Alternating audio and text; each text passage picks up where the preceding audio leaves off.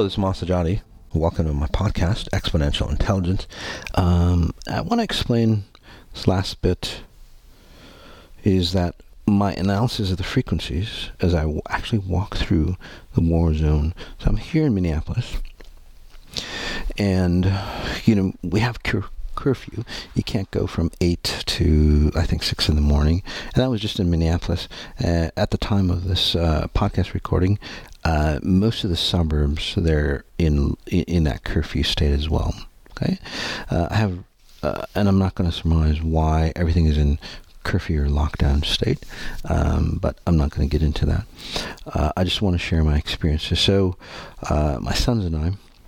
You know, we went downtown where all the um, the chaos was and all the burning buildings and so on. And I'm going to put some pictures up on on on you know on on Instagram and Facebook for you to see real real hand what's happening. It's pretty devastating. It's pretty amazing actually.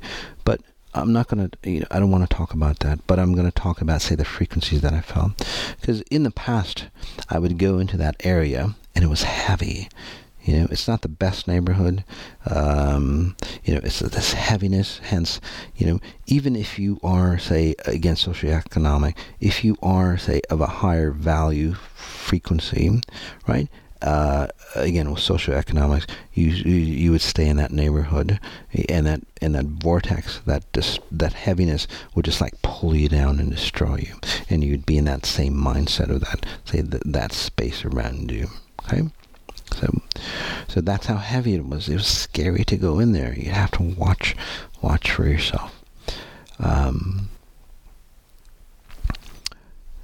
when I walked through it, through the devastation, it was so amazing. It was, say, the sense of peace and calm. It's like, you know, when, it's like uh, springtime you know when you know the you know where you start to till the soil right? And there's all this say destruction and the and the old flowers and everything get say turned over. That's what it felt like. Is the it was you know yeah there was buildings on fire and there's smoke and you know cars got it out and you know went into a target and it was flooded with water with you know with all the sprinkler systems and everything was ransacked. But there was this peace, this calm, this serenity through the whole space. Okay? And the beautiful thing about it all is that the people that were there, right? The people that were there. So I think there's two sides. One, uh, say the the paid riders, um, you know, or this, you know, obviously there's people that are in that mindset that would destroy. That's totally fine. Um, but for the most part, there was no racial tension there. You know, because if you went back into the 60s, 70s, and so on, there'd be freaking racial tension between, you know, whites and blacks and whoever. When I walk through, you know, Indians, um, Mexicans, you know, Middle Eastern, you know, Muslims, Christians, blacks, white, they're all freaking together. They're walking around. They're looking. Um, they're looking around. They're checking the stores, uh, and everybody is just, hey man, how's it going? Uh, everybody's in camaraderie. You know, old, young. Everybody's just at peace themselves. There's no, so that's why, uh, again, it's very, very different because, say, the powers to be, say they want to, say, destroy the masses, right? They want to break you uh, through, you know, misinformation or some event, right? To, say, split the masses. The masses aren't buying it this time, right? And in the other uh, situations. You know, things happen in uh, you know L.A. Uh, you know back then with Rodney King, or you know back in the '70s, right? There was that racial clash. Not this time. People are, are it's like fuck. We're not falling for that. We're humans here. I don't care what the powers to be are going to do to us. Whatever. We're not going to steep as low as they are you know, which is actually a shame um, that they could actually stoop this low for more greed, more power. But again, I'm not. I, I don't want to talk about that. I'm just going to talk about say say what I analyzed. There's people take cleaning up. So there was you know a ton of people with brooms, garbage bags, and so on, helping the store owner, the store owners say clean up. It's quite amazing. now at nighttime, uh, it's a different scenario because again they have paid riders, professional riders, and you can tell, uh, by the way, because you know when you go through and you see so many buildings on fire and how it's just like cement buildings, brick buildings, right, right burned down to the ground.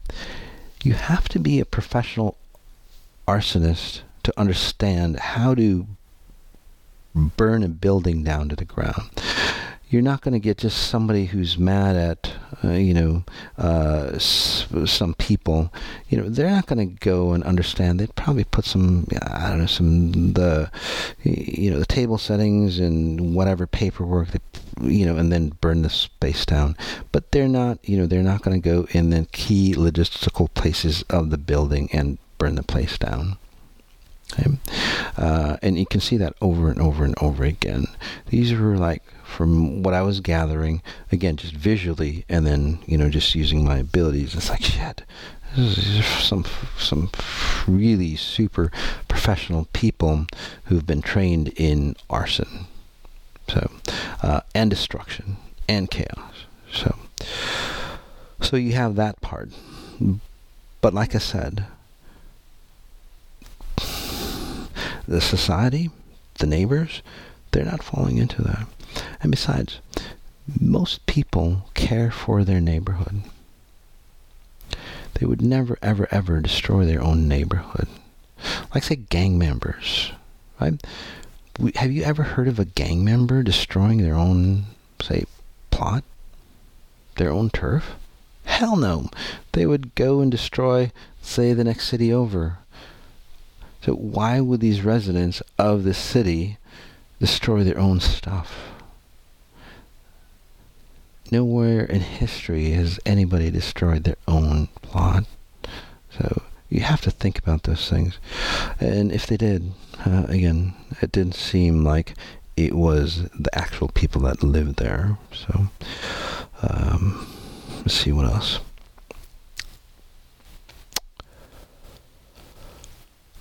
Uh, uh, the one key thing too is that you know, as the conquer, you know, divide and conquer, right? Uh, the one thing that I noticed is that the whites, they were feeling, say, guilty to what's happened to the black individual. Okay? Now you can take that as a positive or a negative. So you can take it as a negative by dwindling yourself down. You know, if you're say a white person, uh, and then beating yourself up and destroying yourself, or allowing say say blacks to say beat you up, or other you know colors and so on to beat you up. Okay? It's not about that. It's about waking up because most likely the whites that feel victimized run victim patterns anyway or destructive or controlling patterns. That's why you would feel that way.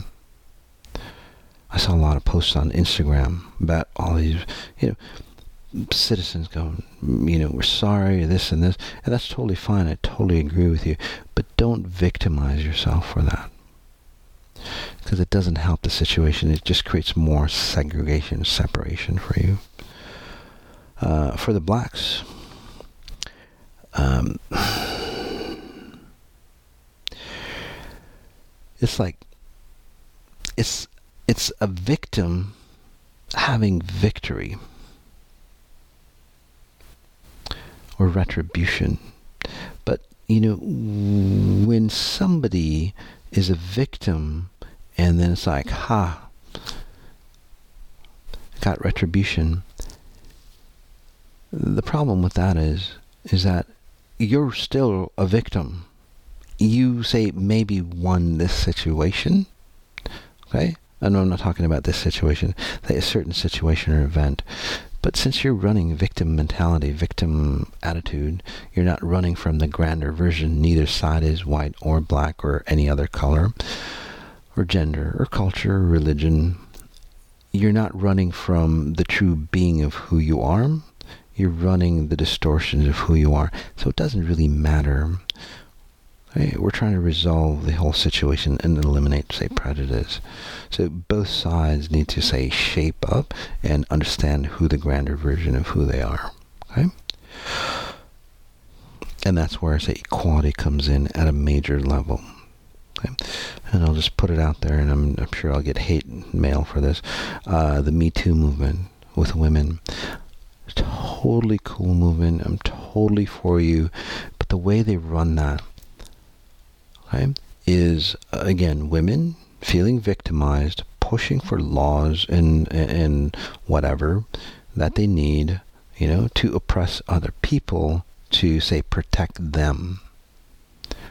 Never ever ever works out that way.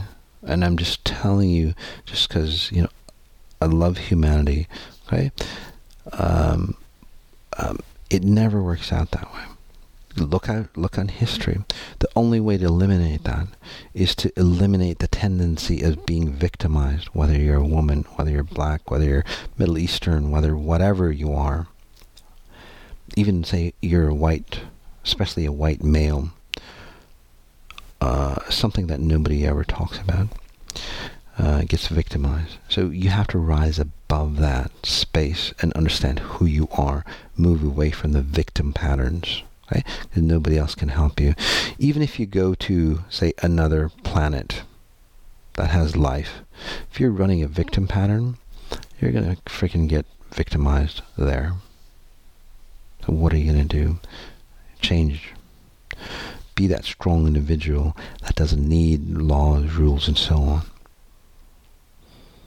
to protect you. You just are stronger. Okay? So it's just a standard for you. It's just a standard for society, not to victimize people. By the way, I'm not blaming victims for being victimized, but what is there? Is there a pattern in you that you would attract? victimization, right? There's people, like for me, for example, I could walk through Chicago and stuff, uh, totally fine. Although some people who run victim patterns or fear patterns, they they would attract a mugging or something like that. That's what I'm talking about. It's a frequency that you're generating. We have to eliminate that frequency of victimization, victim prejudice, and all that. Uh, let's take a deep breath in.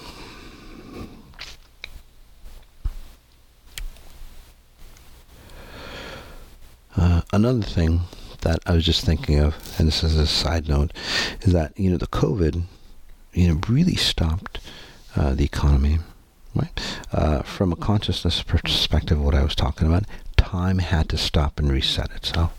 So in today's society, the best way to stop time, right, is to stop, say, the money or break the back of finances and you know the economics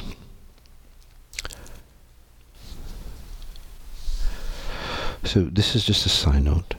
So to recreate or regenerate what's happened in the past, and there's a saying, um, I forgot who said it, but war is the best way to spur an economy.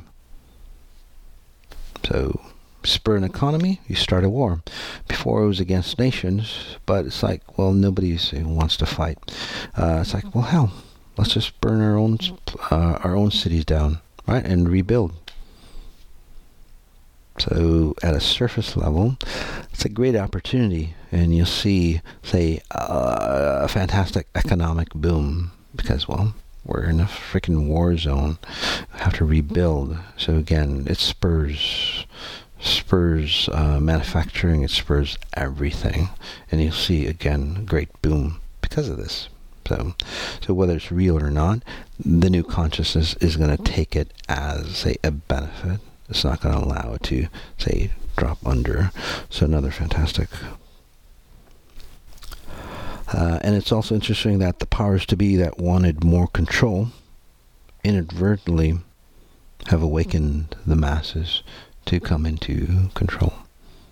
So you'll see a lot of political systems change. You'll see about uh, the control, you know, the deep state, as you call it. Uh, all those things start to say lose, lose more command, right? Uh, and the mechanisms, you know, the media outlets and so on like that start to falter. That's how real change occurs by changing again the consciousness of humanity, and that's what we're all. That's where what we're all about what that's what XI is about. You build yourself to such a high level that one, you naturally become abundant, just like you know the nature. yes, there's still work, but then it allows you to stay in control and stay abundant and not allow anybody else to control you. Again, hopefully you enjoyed the podcast. If you have any questions, xi at mossajati.com. Uh, for other podcast ideas that you want me to answer or um, create a lecture on, uh, again, xi at mossajati.com. Uh, in the near future, uh, join me for Moss's Meta Healing Sundays. Uh, it's a free, uh, it's a free meta healing. A meta healing is a deep meditation plus uh, self healing in one. Really powerful. You can actually feel the transformations in your health, um, wealth, relationships, and so on rapidly. Okay, very different than psychology, NLP. I don't know. Um, visualization and all that stuff that your grandparents used to use. You know, you have to step into the new world, right? Uh, and use something that's actually of today uh, to advance you. So, as we end, again, notice what you notice and then notice the details of what you're noticing.